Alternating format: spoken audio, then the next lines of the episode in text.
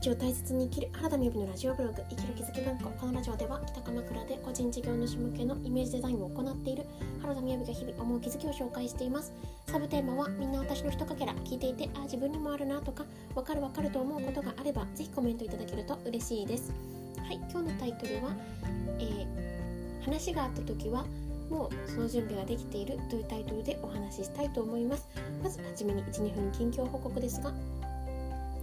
えっ、ー、とですねまずは前回の配信が、え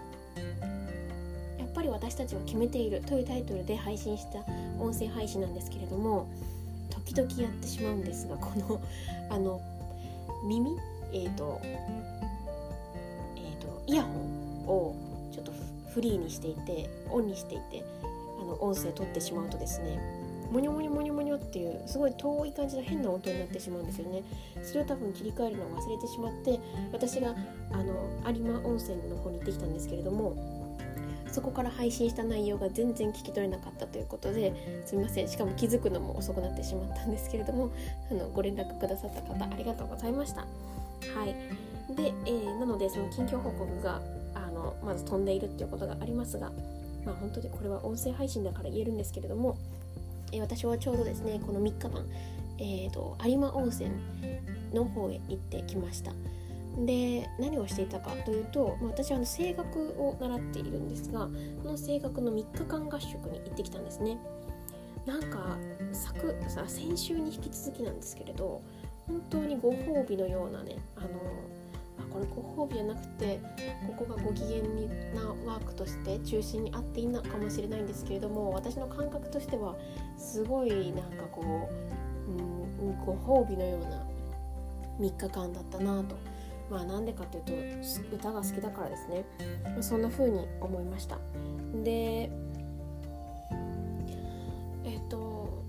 その歌の合宿があったんですよね。そこで、えーと行く前にあの有馬温泉の地域の方の神社にさんに行ってあの感じたことを配信させていただいたんですけれども、まあ、その内容はちょっと置いといて今回のタイトルはですね、えー、話があった時にあの私たちはその準備ができているという話をしたいなと思っておりましてでこれは何かというと、まあ、あの私の実体験をもとに今日すごく腑に落ちた話がありました。でこれはですねあの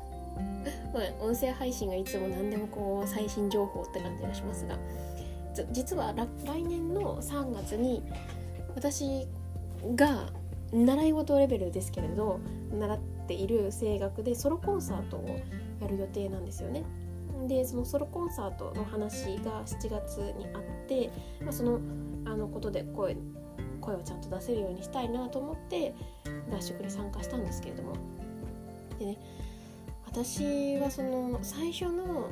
最初にその話があった時に実は去年2020年の12月頃に出したメルマガで何だったかなんか自分も思ってもみなかったような未来を自分に書くなんか書いてあげるというかそんなような内容をですねメルマガに届けたんですけどその時に自分の例があった方がいいなと思ってじゃあ私は思ってもみないこんな未来があったら超素敵だなっていうのって何だろうって思ったらあの自分でコンサートを開くだったんですね。で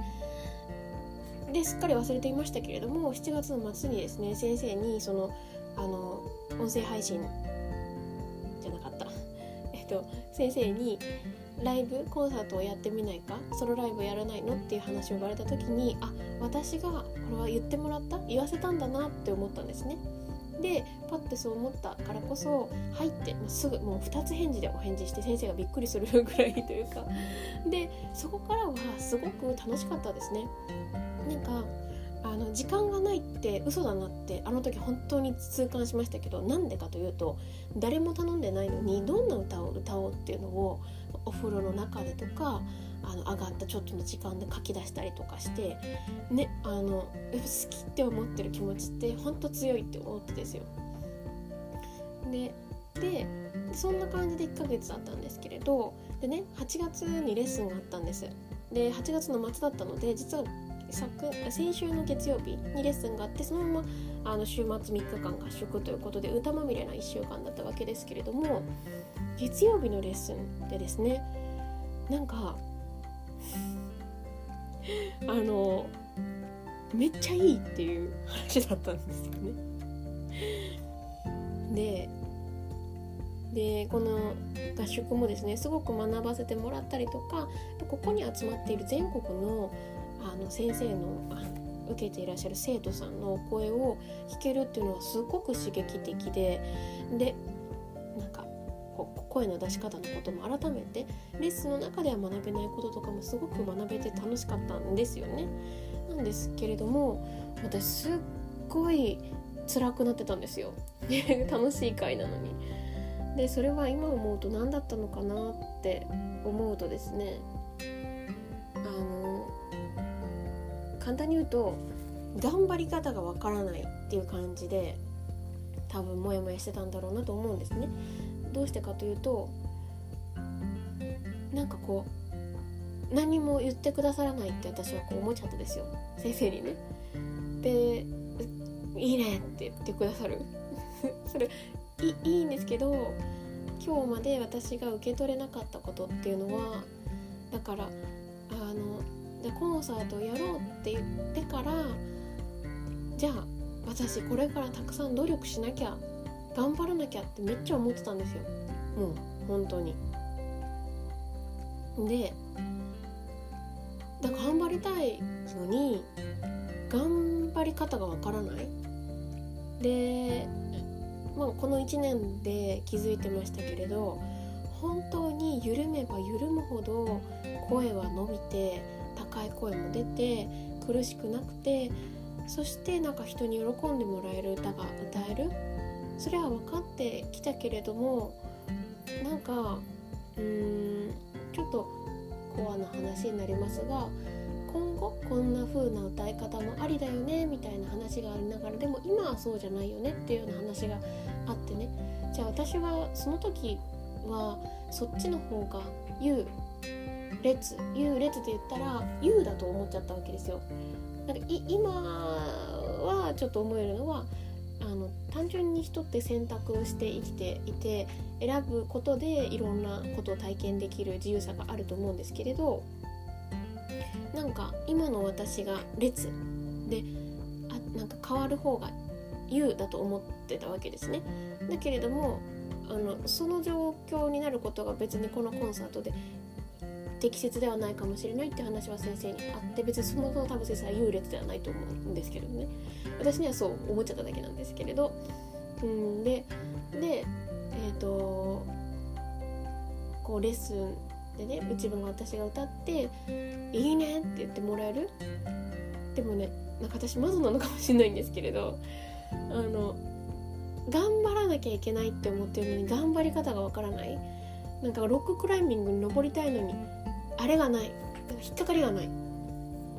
てね思っていたんですねそしたら今日帰り道にあの新幹線一緒にあの乗っていた方がいらしてですね隣でお話しさせていただいたんですけれどもすごくあそっかって思うことがあったんですね。ねそれは何かというとあのそのねコンサートが「どう?」って言ってくださった時にもうその準備ができてるからそう言われてるんだよって言われたんですよ。私ね本当にも今ちょっと吹き出しちゃいましたけれど実はその合宿に行く前日に本当に似たようなことをあの何だったっけこの前開催した90分のですねお仕事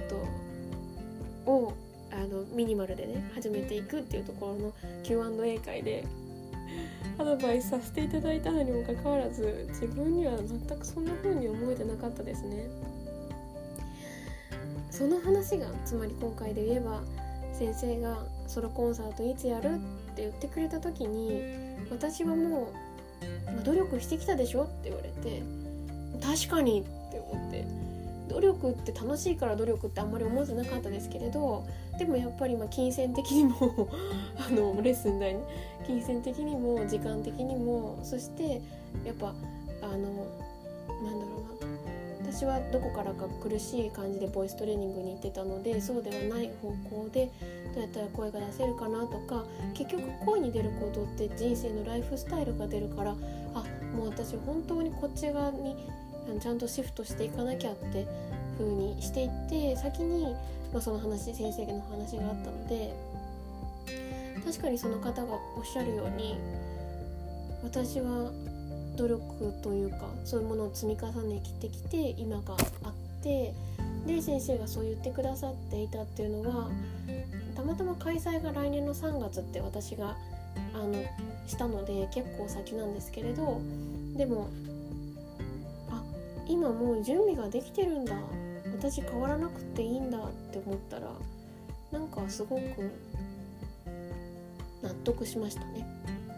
うんしっくりきたというか。だからあのもちろんね あのやることはたくさんあって準備することも楽しい意味でたくさんあると思うんですね。やったことないですけど多分結婚式の準備とかと一緒ですよね。でも、まあ、その結婚式の例で例えれば私結婚していいのかなみたいな。そこでめちゃくちゃ迷ってましたしうんまあ、まあ、結婚式の例分かりやすいかもしれないですね。あの結婚式が決まってるのにどうしたら相手に気に入ってもらえるかを考えてるみたいな。いやもうプロポーズされとるやんみたいな。感じだと思います。簡単に言うと。なんかそれがそうきっとうんこの言葉は今日止めておきたいなと思ってれ基本的には私のボイスブログなのでそんな風に、えー、まとめさせていただきました。今日も聞いていただいてありがとうございます。それではバイバーイ。